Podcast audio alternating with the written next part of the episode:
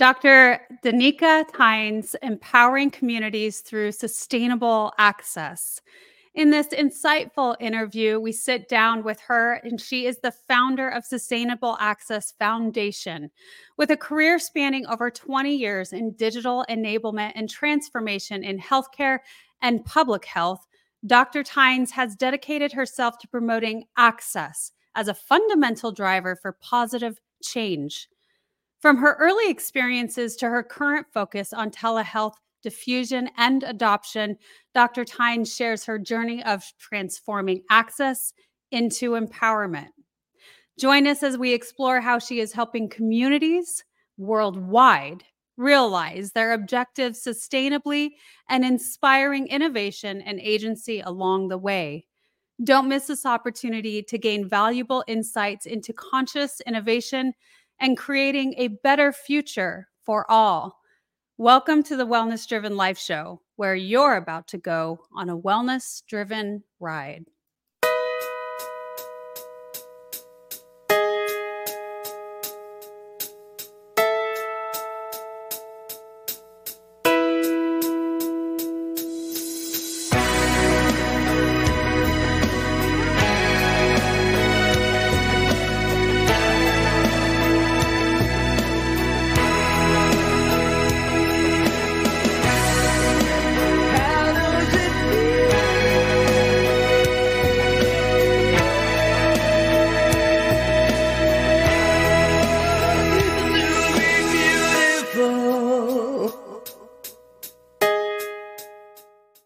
Ever heard of Stoicism? Chances are, if you have, you've heard of Stoicism with a lowercase s and not Stoicism with an uppercase s. Lone wolves, no emotions, antisocial behavior, cold indifference. All that is Stoicism with a lowercase s. Stoicism with an uppercase s is the ancient Greek philosophy and virtue ethics framework that centers on service to the cosmopolis to include your family, friends, community, and planet, and the development of a good moral character. My name is Tanner Campbell, and I'm the host of Practical Stoicism, a three times a week podcast teaching Stoic principles and concepts to anyone interested through the exploration of texts and deep dives into various moral topics. You can find Practical Stoicism where you're already listening to podcasts by searching for Practical Stoicism or by going to stoicismpod.com. I invite you to give it a listen today. You just might like it.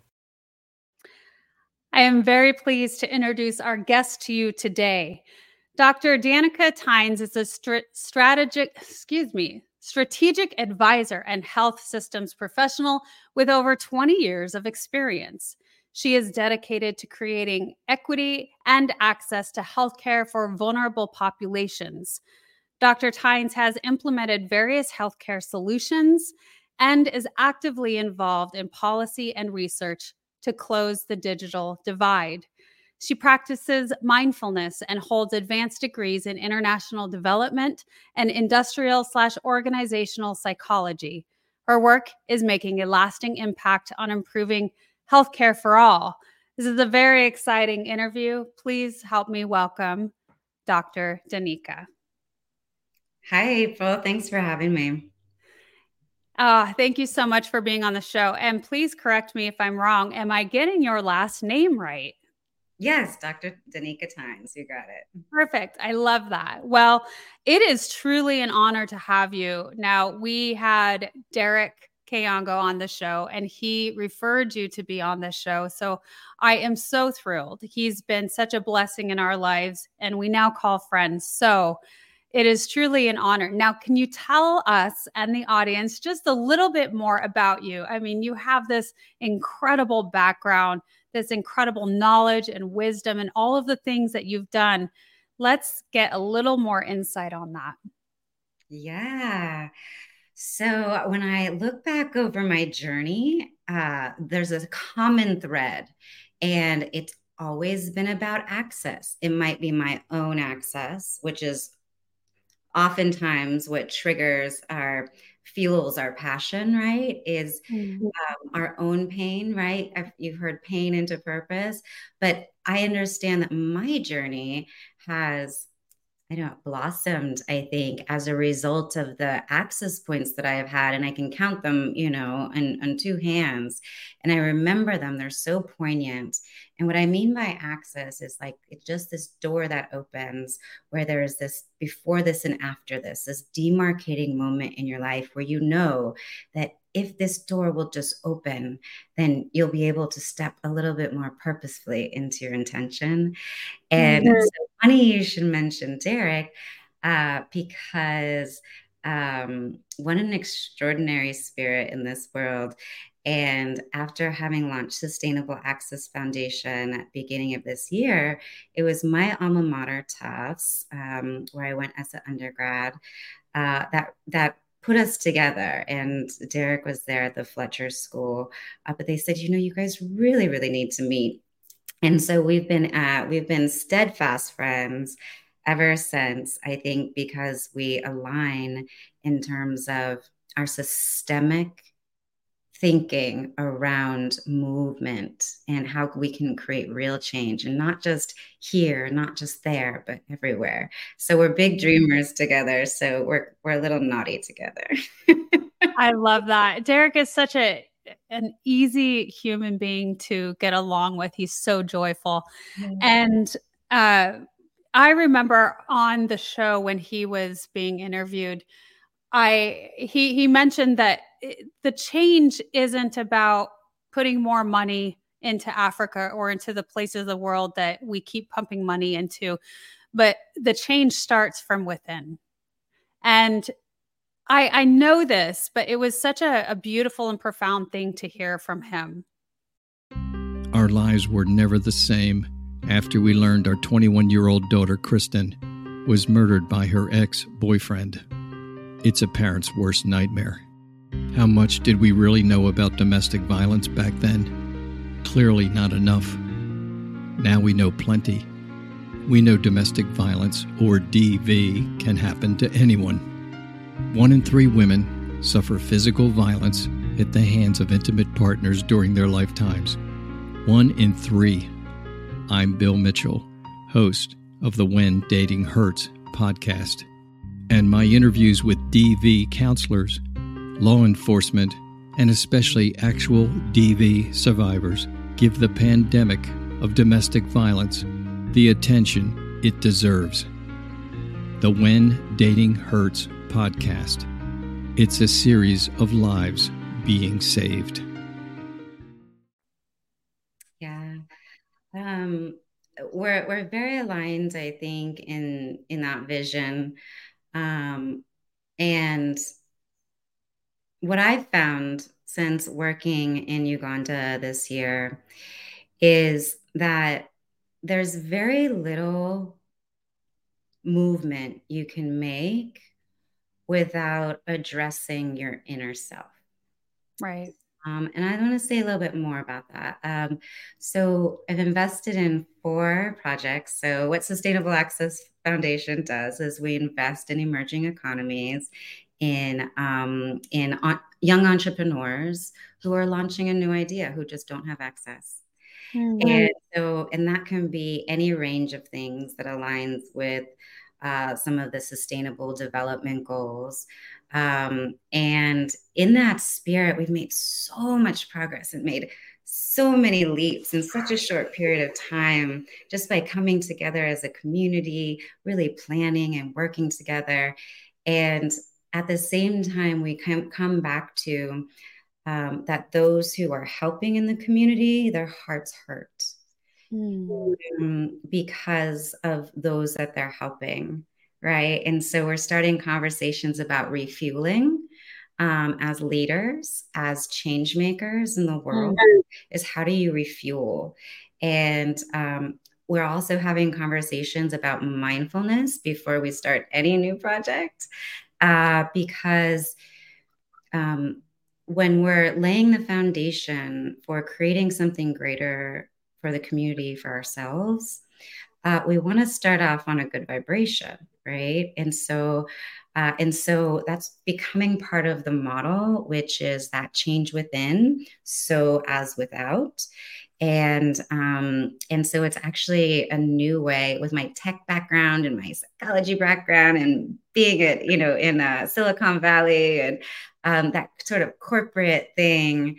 Um, it was one of the first things I noticed, which was really striking, is just how moving forward projects in emerging economies, working with young entrepreneurs who were like ready for their access, uh, who have all the tools and capability, but also need that like, you know, inner wisdom and inner connection mm. to take them through their challenges. Yeah. Danika, that is so vital, I believe. And so, thank you so much for paying attention to that, knowing about that. You're a very well rounded person, well educated.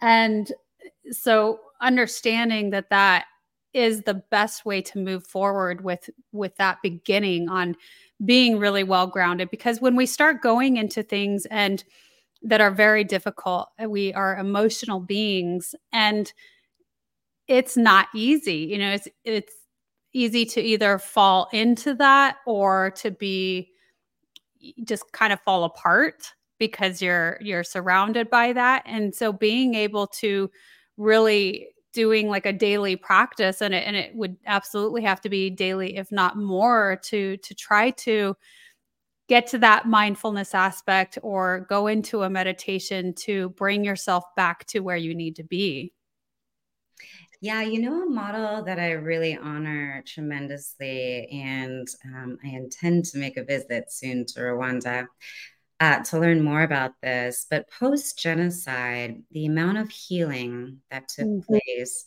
was truly substantial, and the um, the psychologists that were sent in to help were swiftly sent out of the country. When the question came, um, why? Uh, the answer was that's not how we heal. We heal through our bodies. We heal together.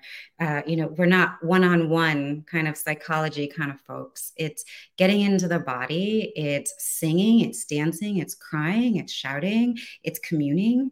And um, and i think meditation and being in silence is one tool. It's a tool i use all of the time. Um, however i also honor that when we're talking about trauma, um, meditation can be a very masculine thing and um, masculine, not as in gendered, but masculine energy. Um, and so sitting in silence and transcending and not feeling, um, that's a masculine thing. And um, I think we're all waking up to meditation, or more and more we are. But I do want to give people permission to who think, oh, meditation isn't for me. There's other ways to meditate. And one of those mm-hmm. is music, through body, through connecting. And it also allows to like get things out of your body. Mm-hmm. And so when we're working together in community, um, we get to dance. And so I really love that contrast. Um, and it's very healing and it's um, and it can be very soothing but i think yeah coming from all different perspectives and making it part of your life not a not a practice that's separate from your day um, that's almost a little um, gosh it's almost a little bountiful you know it's like mm-hmm. When you're working with community every day you don't have time to necessarily sit 20 minutes but how can you how can you incorporate it into your day so you're still whole and so we're working through more programs like that now mm-hmm. i would love to know and by the way, you're speaking my love language. I think we should all dance.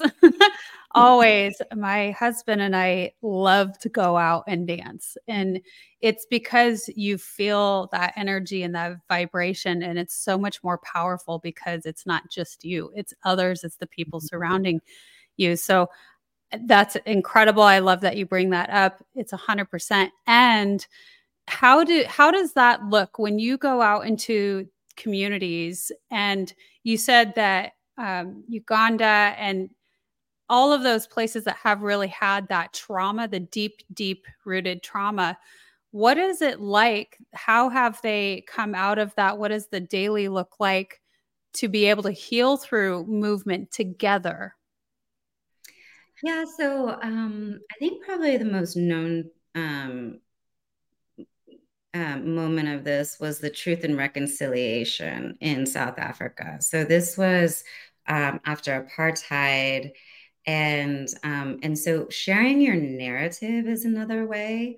Mm-hmm. Um, and so just being able to share your voice, share your pain, and have it documented on a record um, and then have healing circles. So once you kind of get it out through your throat, um, then you get it out through your body. And so it's it is very holistic. Um, and one of the ways that I've found um, raises the vibration because if you know, you can walk into some villages and you can feel that the vibration is very heavy uh, because there it's a subsistence culture, just mm-hmm. survival, you know, very yeah.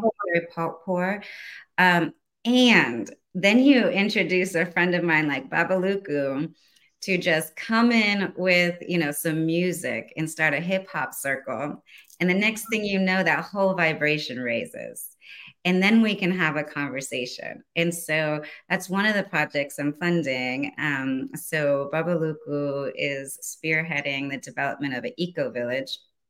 And one of his first things he's going to build is a community location, community gathering location on the Nile. And what the village will do is go there and they're going to plan for their future and they're going to dance and they're going to tell stories. And so the, one of the the greatest values um, that I heard asks in terms of access was interestingly space. Dr. Danika, what do you need? Um, you know, you know what what um, what we need rather is um, we need access to space. Mm-hmm. And you know, I'd go, tell me more about the space thing. What is the space thing? Well, we need to be able to gather. We need to be able to do quality control. We need to be able to um, to expand this particular side of our bu- business. And so we really, really take for granted space. I've never thought of space being such a huge commodity, but the next step up is from just from nothing is give me a little bit of space and I'll show you what I can do with it, you know? Mm-hmm. Um, yeah.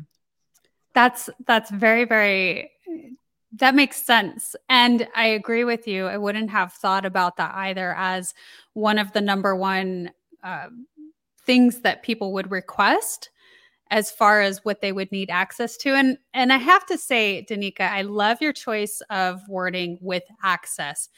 When I first was looking at that, I was trying to figure out in my mind, what does she mean by access? And now you have described that, that really it's just when we have these big dreams, we need access to certain things in order to make them a reality. And so that's an incredible thing. So, access to space. So we can really perform the things and do the things that we envision. Mm-hmm. Do you know any of your access points? Do you remember some of them? No. No, I I mean, I would have to sit down and write that down. I mm-hmm. think and really ponder on it. You know, um I had to sit down and ponder on it too, going back over my career and actually coming up with what is the thing that drives me? What is the thing that has been driving my choice of where I've gone in life? And while you're in it, you don't always know, right? You're just rolling with it. And so I certainly my career was partly it was it wasn't intentional in my head in my consciousness it was very much um, a subconscious vibration i was being called towards mm-hmm. certain things and when i went back to reflect on it uh, i agree with you though that when i went back and said huh what are my access points i remember this so vividly now the first was um, um, we were homeless at one point in my youth in Lake Tahoe, and we were living in a tent. And um, that's a um, pretty nice place to be homeless. I just gotta say. Yeah, we were on. and now, actually, it's a thing. It's actually, you know, it's a preference to just live in a tent, and um, you know, Honey, isn't that? Yeah, you know what I'm saying? And I was like, wow, that, that could be a choice too. So yeah, I definitely don't look down on it. And it's not a bad story to share.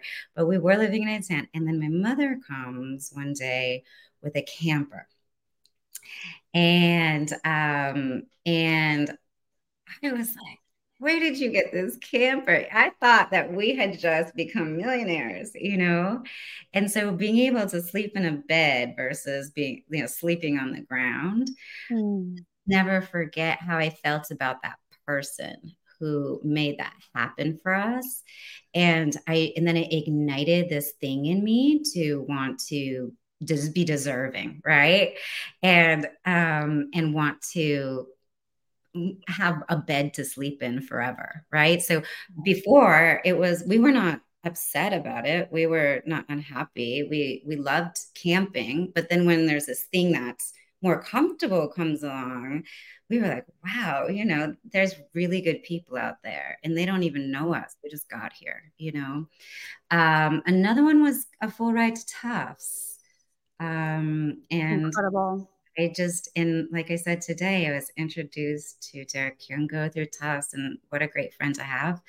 Um, and um, the many, many relationships that I have from Tufts that continue to keep giving with love and support to this day. Um, I was just there for my 25 year anniversary, and it was just, it was really striking to go back and see what, and remember being there as a young person, feeling like I had arrived, that someone could see something in me that they would dare to give me this expensive education. And now I'm back, you know, giving a talk about entrepreneurship 25 years later, and also providing a uh, endowment uh, to the school. I never thought that, you know, the the poor girl would would be that person I wanted to be, but those access points that availed themselves is what I look back, or um, I was made a manager for an organization um, 24 years old. I was managing over 100 people at the CDC um, as a subcontractor. And it's those types of doors that open that get to, that expose you to so much thereafter. And um, I'll say this though um, about access that it's not just as easy as getting someone to open a door for you. There's steps to access, and that's what I learned this year. Um, you have, number one is that you have to have access to a dream first. There are so many people who don't know how to dream. Mm. The second thing is that you have to know what your value is so that you know what to reach for. I had a mother who told me that I had value. And do you know how many people that don't have someone to tell them that? Mm. And so they don't even know to dream about something that will give them value or about their value. The other thing that we need um, to get ready is we need to be able to prime ourselves for our access. You have to be ready for access. So, mm. number one, you have to be able to access a dream. Let's say it's a soccer player. Uh, maybe you're a soccer player here in the United States. Well, your access to be the best soccer player in the world is going to be increased because there's soccer fields that you can go to, there's um, soccer teams that you can practice with, there's um, you know special cleats that make you run faster, right? If you could mm-hmm. afford that and but imagine if your gift was soccer and you didn't have access to any of that. Um, so what do you do? Well, like many people who come out of, you know, those circumstances, you practice. You get ready for your access. You get laser focused on what it is that you want. Now, you have to be able to know what you want first in order to get laser focused. So that's the first part. The first part is have access to a dream. The second is be able to get ready for your dream. And so the access to just being ready for your access. and then the last piece is if that access shows up, my advice, if that door opens, kick it wide open and mm. run like heck. And um, And those are the three things is you got to have access to a dream. You got to be ready for your dream. And then once you get your dream, it's like go wild with it. And um, so I spend a lot of time with um, my young mentees and entrepreneurs so we can figure out what access means to them. It means something different to everyone. And I'm okay with that. I don't need to solve one big problem. I'm okay with one problem at a time. We don't take enough we don't take enough time to do that, you know. Yeah. Yeah, absolutely. It can become overwhelming when we put too much on our plate.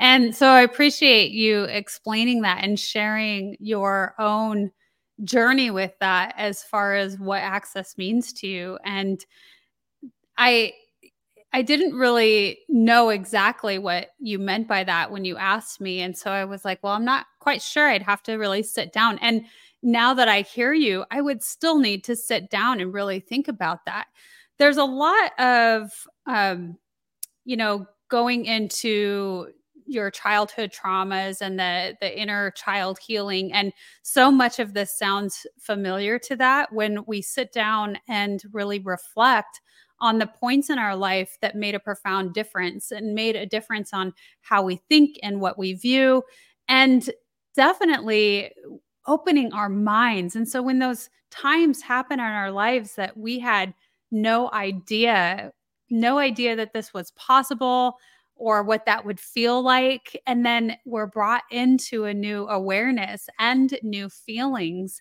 That to me is what access sounds like. I love that. Yeah. Um, I agree. It's um it's a conversation that I was wondering if it would be too ambiguous uh, but if you really keep asking, everyone knows what their access point is. And it is a taking stock in who you are so that you know the right access point for you, not someone else's access. Now, we run into that trap a lot. Yeah. Right? Is like, I want to be the soccer player, but you know, it's like you have, you know, two broken legs or something, right? Is I want that access.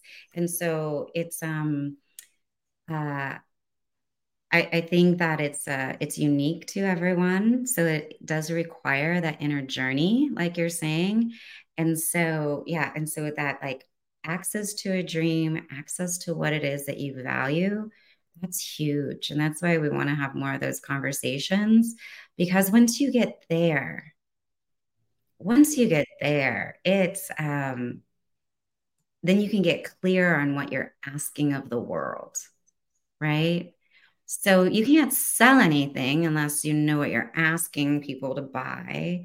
Similarly, it's like you have to know what you're asking for in, re- in order to receive that. And so, um, and so, more of those conversations, I think, are so important. This convert, it's it's so important to pay attention to because let's just say each of us figured out our access point just making it up.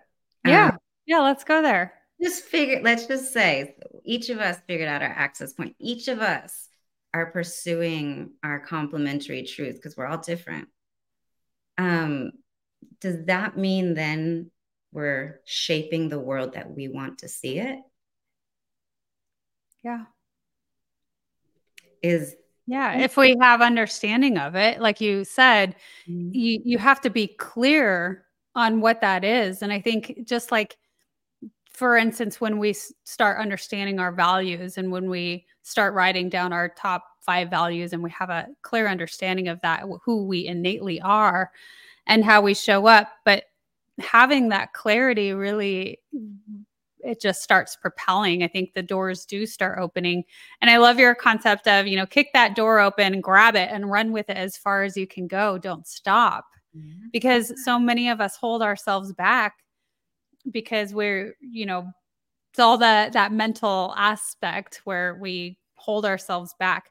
And yeah i really like that. Um, one of the biggest things that i have enjoyed during our conversation thus far is you talking about having people write down their stories and share their stories. I am a huge advocate for that. I see it a lot on the show that as you we share our stories, it is such a healing experience. So I, I know that public speaking, interestingly enough, is one of the most challenging things for people. It's very fearsome for most. Uh, and at the same time, what a healing experience that is to really get that out through that throat chakra. Mm, indeed. Um, so much trauma can be tied to the throat, right? Yeah. It's when your voice is threatened, right? It's like yeah. you don't have a voice.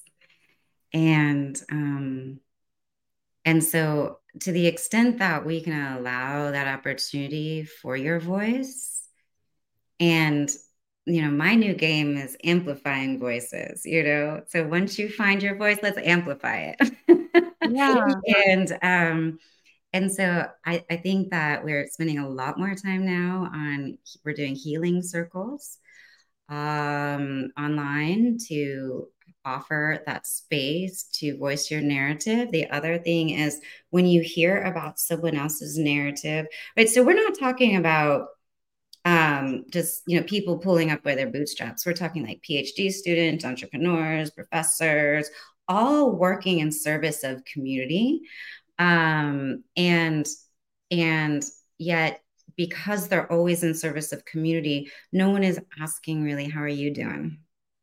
You know, and so being able to hear each other be vulnerable gives permission then to um, to really release, open up, and set a new path. So um, one of the things we're working towards is creating like a little anthem of sorts uh, as something that folks can walk away with an anthem that's like, what are your affirmations after going through your story and realizing what are your triggers, what's important to you, what are your values, all of that. So, um, really, what is your, uh, what are your sort of affirmations that you can fall back on? What are your values that you're going to set intentions around? How to be intentional with each day. And then, um, and the last thing is like just a sort of a guiding statement of purpose to um, to help recommit yourself uh, each day to what it is that you want to achieve in the world. Um, I know I would have loved this kind of support.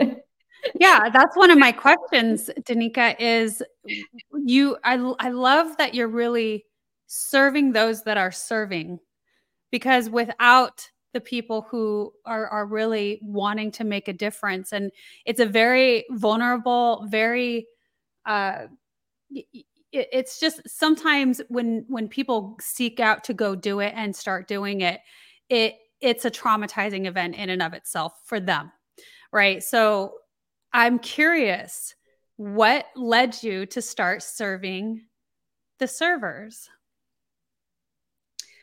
so I talked about my systems thinking brain and I do have and so you know all those all that schooling. yeah. Also, all of the working with enterprises. Um, I looking at this sort of as a systemic thing, right? So no one I've I've met so far has said I want money.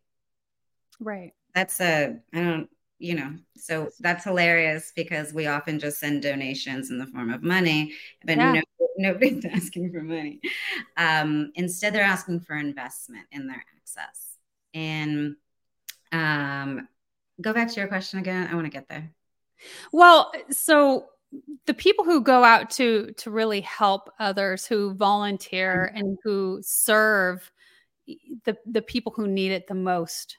And yep. when we go into those environments, how challenging it is for for them to be able to maintain a higher elevation, a positive attitude when you're engulfed in in the worst of the worst. So I come from a law enforcement background and when you're around the worst of the worst, it's it's it's a big challenge to try to keep yourself up and higher energy and to keep going every single day.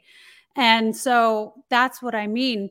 What brought you to the point where you had this understanding or realization? What was the experience for you where it came to the forefront where you saw it as a need to be able to to help assist and give support to those who are supporting those those people and environments. Yeah i think that's such a good question but um, so the, the systems piece that i was sharing is that um, that there's a network multiplier. So and that's what i'm going after is what are the things that we're not doing today? So anything we invest in has to be an innovation so it has to be different than that what we're doing today. And and how is it community driven?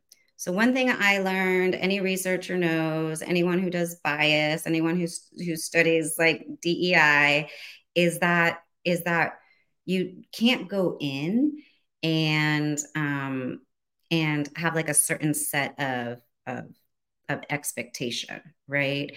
Is that listening to the community means that you're not imposing your own bias so mm-hmm. the, so the how i got involved with these particular change makers is that their vision for innovation was to include the community in the planning and make sure that they had the downstream impact of whatever it is that whatever project or so forth that they were proposing so um and so for me one yeah, it's empowering those communities to yeah, sustain themselves listening to the community and when the community is saying is we're doing this together and yeah. you know and so you you hear this conversation all the time public private partnerships and you know this type of thing in real life and in real time i am learning the strength and the power of partnership. So I'm not investing in the full scale of someone's business until they become, you know, self-sufficient and so forth, but I am partnering the whole way. So with community-based organizations who I'm working with to come up with mindfulness programs, um, and also doing digital literacy, financial literacy, um, project management. Um, so, those sort of fundamental things that you need to have in order to know how to run a business, number one. So, that's the access, yeah. like the getting ready for your access. So, I was, so I partnered with who's getting these folks ready for their access. And then I come in and mentor and work with the with the change makers who have a project and they're community driven. And then after that, um, then we partner to help them scale. So I'll do like a pilot or prototype. We get it ticked and tied. And with my researcher background is like in corporate background, we're reducing all the risk. The idea being is that we can complete this prototype and then we can pass it on so that it can be scaled. And I got a notification this morning um, that we that our first project got picked up for scale and um, and what that means is that we were able to increase the income for about 250 families um, doing our first mm-hmm. pilot project in Kamuli on a uh, biotech program. And um, and they got picked up for scale by the university and they're going to be able to expand three times and so oh. the reason they're able to do that is because they have all of their stuff done to position themselves for right. bigger funding most funders come in at that point so who's helping you get to that point? point and that's where i jump in at yeah Ah, that's incredible and congratulations thank you so Thank you so much. I was, I really, I don't know if it was congratulations for me, but when I sent, when I got that message this morning, it wasn't pride, it was just joy for that community. Do you yeah. know? I'm yeah. so happy for them. Yeah. Yeah. Yeah. It sounds like it changes many lives, hundreds of lives.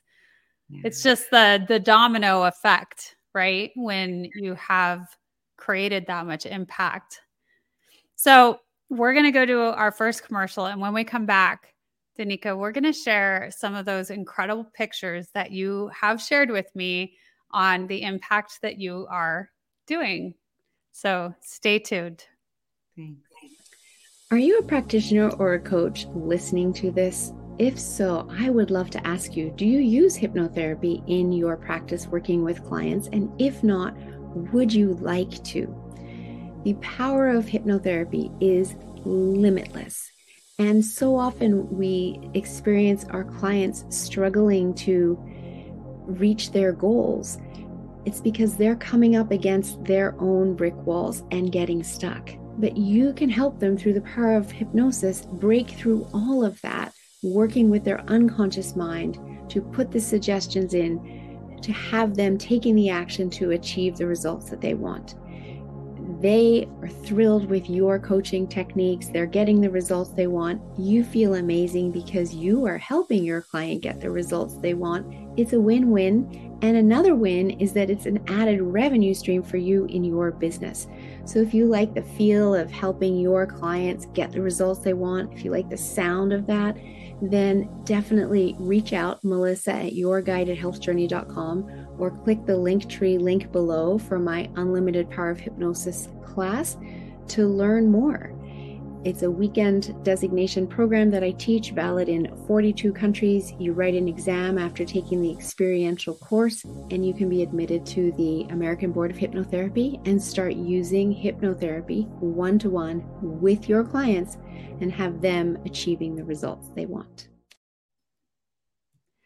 So, welcome back. And I'm going to bring in a few of the photos that you have shared with me because I'm excited to share them and and we'll start here. So that was a gift from my coach also a tufts grad um, because when we were coming up with this life journey and value system path um, she sent me that sweater and i took it with me to uganda when i left corporate end of last year. And i got on a plane in january. I had two meetings set up and by the time I left Uganda, I had met hundreds of people, found dozens of partners. I met with politicians, I met with business owners, I met with just so many people. And it was just such a testament to the vibration that um, that if you listen to your path and you um, don't doubt your path, you can just hop on a plane um, and pursue your path. And so, Flow Getter, I thought was just such a good way to mm-hmm. represent that transition because it was very much in flow. I I just have to go back and say how much I love your description of jumping on a plane and going and and finding that path and your vision because I think that a lot of us don't think that we can do that for whatever reason. And it's just the choice to do that. Oh, it's it's a choice every day to um, hold yourself in in a container that isn't meant for you. Um, but I get it because I did it for a long time, and I understand the comfort that comes from that and the discomfort that comes from pushing yourself into who you really want to be. I'll say it was not easy. And so, if anybody else is experiencing that now, where there's plenty of women leaving the workforce and starting their own businesses today. And so, if anyone else is feeling that, I will say um, early on, it is scary, but take keep taking one foot in front of the next. And um, I've never been so happy as I am now. It was worth it. So, oh, that's cool. That's mm-hmm. cool. So, tell me about, tell us about this photo. Now, the photos are not probably not going to be necessarily in any order or the order that they maybe should be, but we'd love for you to share what they mean to you.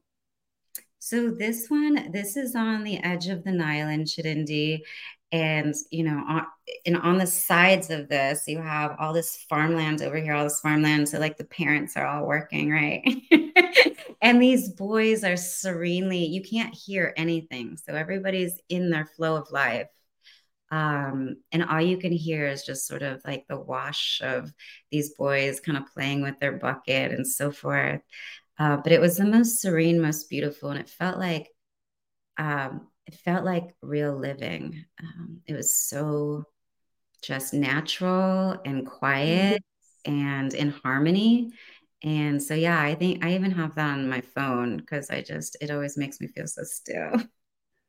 That is a beautiful picture. And yeah, it's going back to basics, right? When we have the contrast of living in the fast paced city life, it is definitely something to notate when you come again into contact with that and knowing that contrast and how different it is to show up like that and to live in that way.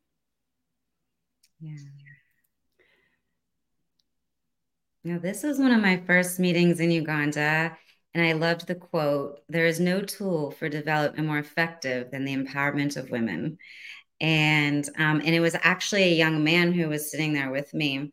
And these young, he's a, that's Dennis, and he's one of our change makers. We invested in an agro processing facility for him in his uh, community. But he is um, he's an advocate for women.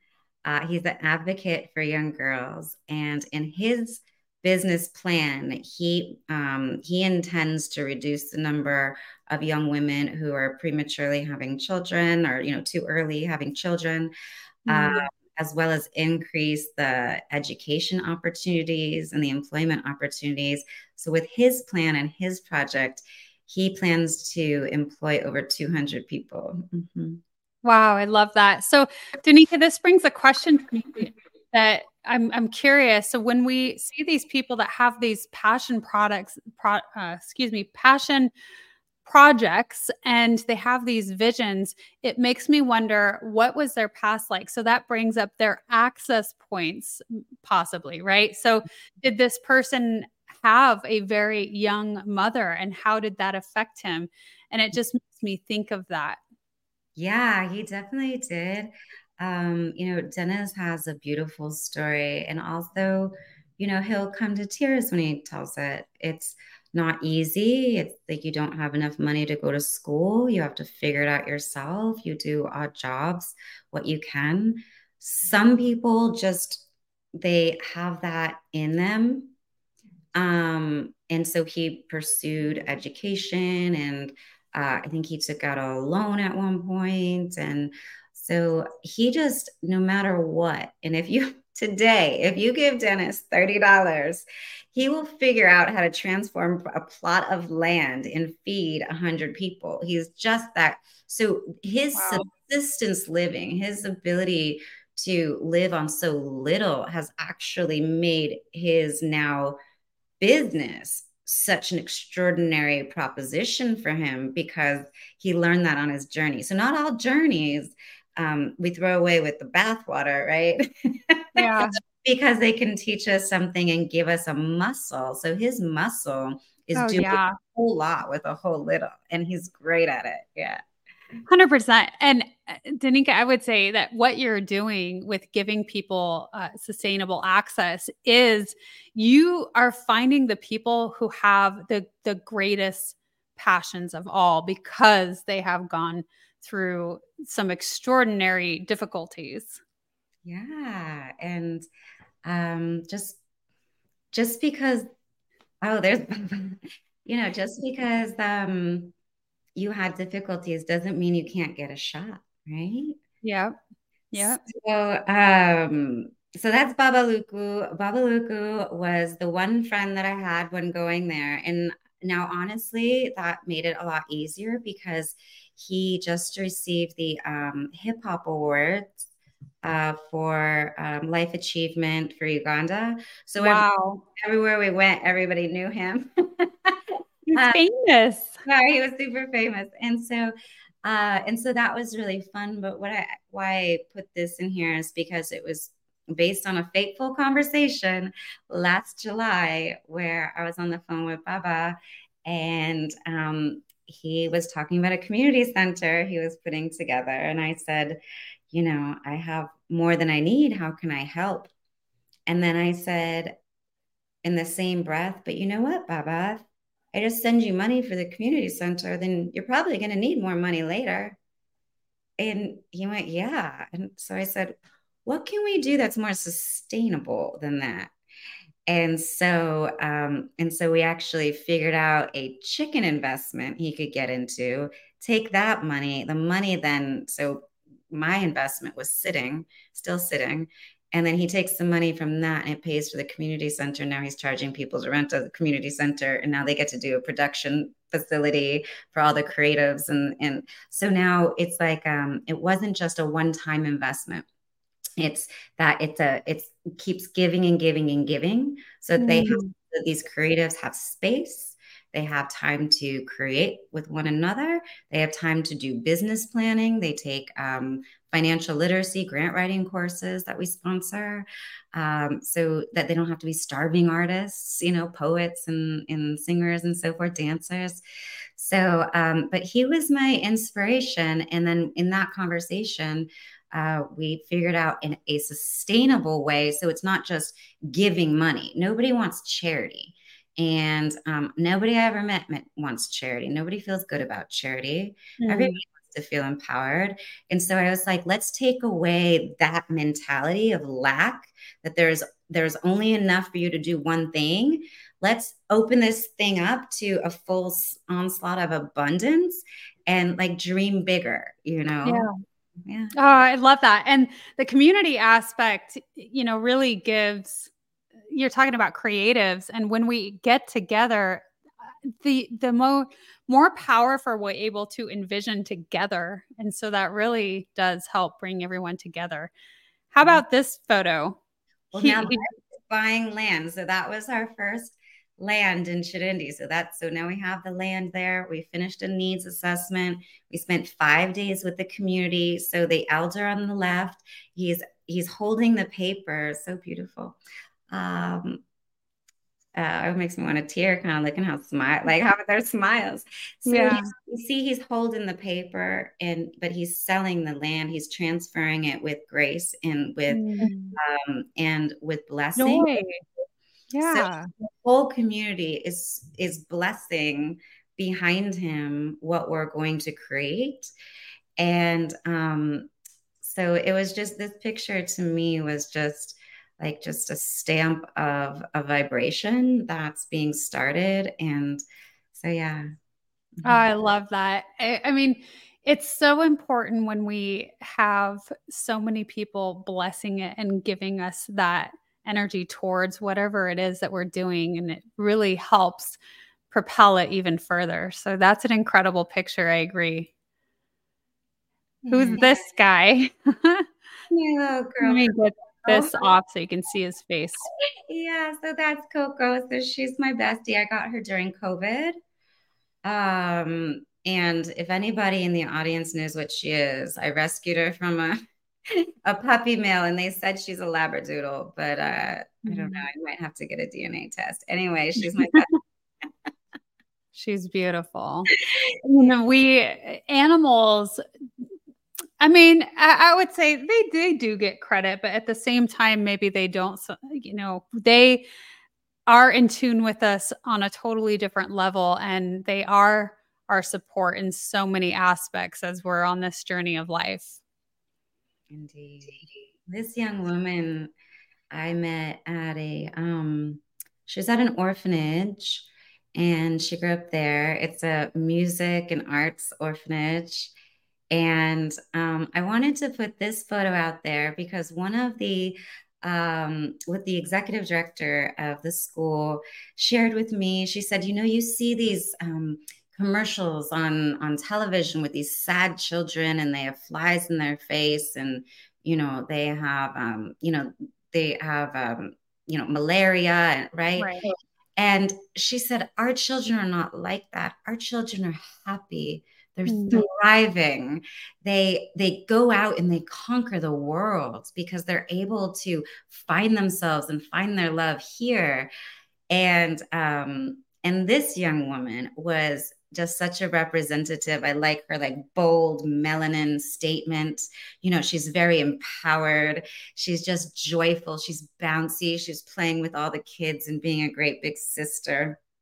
And uh, and she's gonna be doing great. She's gonna be doing big things. And so um, uh, I wanted to put her in here because if we're to be showing photos, it's definitely not of the hard parts. It's the places that we're going. It's the smiles that we get to see as a result of the work that we're doing and the access that we're bringing. Yeah. Danika, thank you so much for sharing that. I, I agree with you um, that we do have this idea, this picture that, you know, there's so much poverty and awfulness. And gosh, I mean, that that could be years back, but again, showing the reality of we are making progress and this is what there is. And there are beautiful and healthy and happy people. All right. This is the creatives correct? These are the creatives. Yeah. but, um two uganda uh, three ugandans in the house um and then a, a kenyan. And this particular photo what made me realize how uh, how small the world is um, in Uganda. because after this, it went viral. The next day, I had only been there for three days. The next day, uh, we went viral on their uh, Instagram. And we also got a um, commercial, or no, I'm sorry, like a report done on us on TV, like their version of TMZ. and so it was um but the the question was by seeing just these creatives together was is there going to be a new rise in hip hop? Which that that um stoked a question for me was you know was there a very strong hip hop culture here once before? And then i came to realize that there's so much innovation so much innovation that is hidden on the continent of Africa. So much mm. brilliance, so much creativity, so much that we have not opened ourselves to. And so I'm so appreciative. This is my techie um, paying homage to technology, which is now the doors are open even more and we get mm. to share these voices. And so, you know, I mm. want to do more around um, around highlighting and amplifying the voices of the unsung creative heroes because you know the the music that comes out of africa i mean that's the foundation to all music. And and music is very healing like we talked about so much. And so what are what ways can we ignite more creativity and share that with the world to create that vibration of healing you know? Ah i love that Yes. And this was the my Black Soldier Fly crew. This is the uh, biotech program. I got that day, I got to play with maggots and um, I had to, and I wanted to be cool. So I didn't like show any shock or horror. Right. but it was in me it was in my body uh, and because it was very it was very tough to feel those you know the insects on you but it's a really brilliant project. And um, the woman in the middle was and um, her husband is standing next to her. She was pregnant. Two of those two um, were training in this program they're ghetto youth. Um, and so they made no money um, and under our program they're now making um, $80 a month and they're training, they're now certified so that they can train others and earn additional. $80 a month from zero means that they can um, have the baby in the hospital, means that they can eat, means that they can have a standard of living. Um, and so it's substantial. And so um, those two were some of the first ones I met there. And um, and and like I said, they just wanted an opportunity to just earn, and one availed itself. And it, you know, it's in the most unlikely way, which is through you know biotech. But oh, that's that's really neat. I I love how like I talked about the domino effect of how you are bringing so much joy to people where they're doing what they're passionate about and then ultimately making a profit from that and that just spreads Yeah. And this is our last photo of man, there's a lot of people involved in this. Tell me about it. Oh, and that's just one group. So we had, I think, seven groups like this that day. It was a long day, but we listened to every group and every group. So what um, happens in a lot of developing countries is something called a saving circle.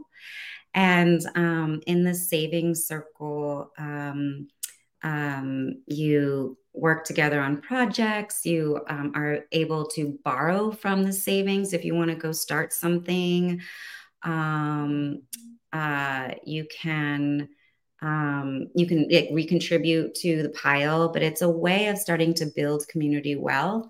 So they have all these saving circles. They focus on certain projects um, and work together. And and as community does, like you want to represent and like wear the same colors and come to together and feel on the same page. Um, and so each group of these, they would present me with their projects, what they were working on. My favorite was a widows group. They were working um, on, um, they had a piggery and um, they also were raising goats. And, um, and they were just so amazing because what they did is they were able to uh, electrify their home mm. using gas and what they would do is they would shovel like the cow manure into this gas chamber that they built so that it would then create electricity so that they could have refrigerator and cook. And I was these I was just so impressed with these women with the innovation, the ingenuity, and the willingness to just get it done. So mm-hmm. each of these groups would have something different. You'd have like sewing group, a pottery group, and so forth. And so they'd be pursuing their different business ideas from that perspective. This particular village, we did a needs assessment, and we need to actually go back and do some of those fundamental programs like literacy. So, um, but we definitely want to engage with them. Yeah.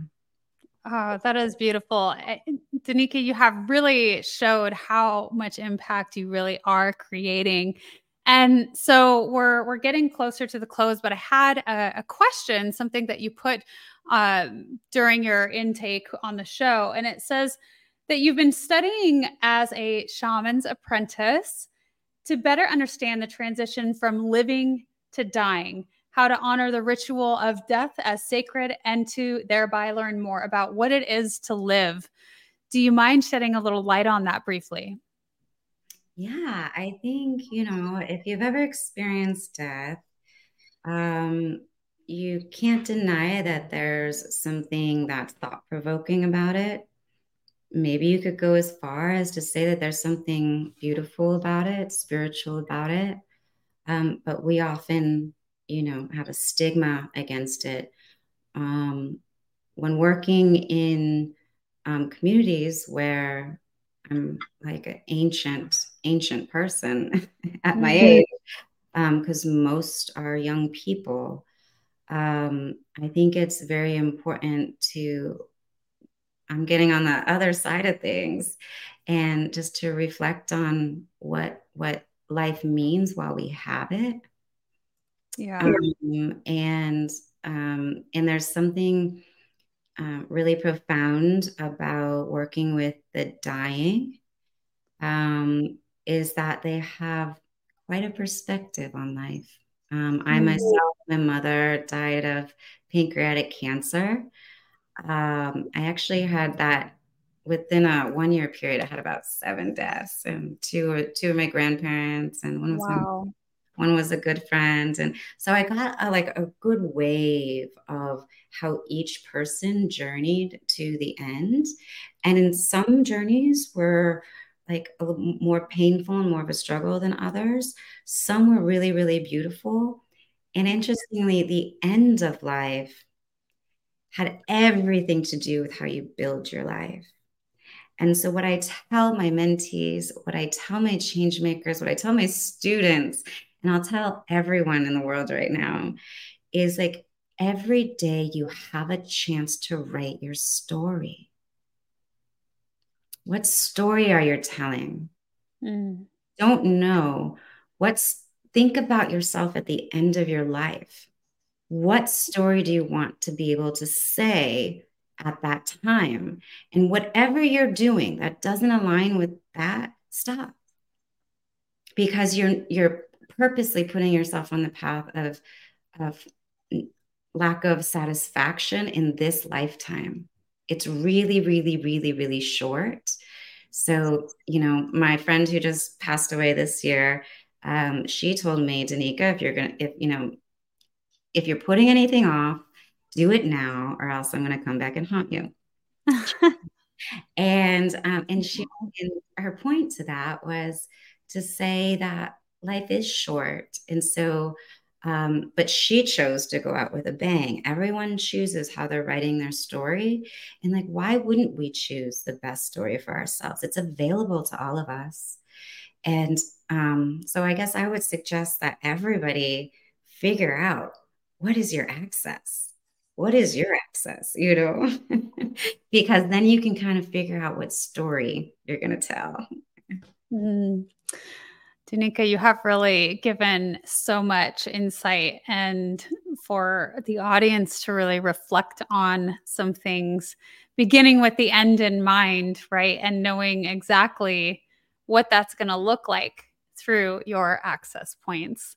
So, thank you so much for being on the show. Is there anything else that you want to share with the audience today?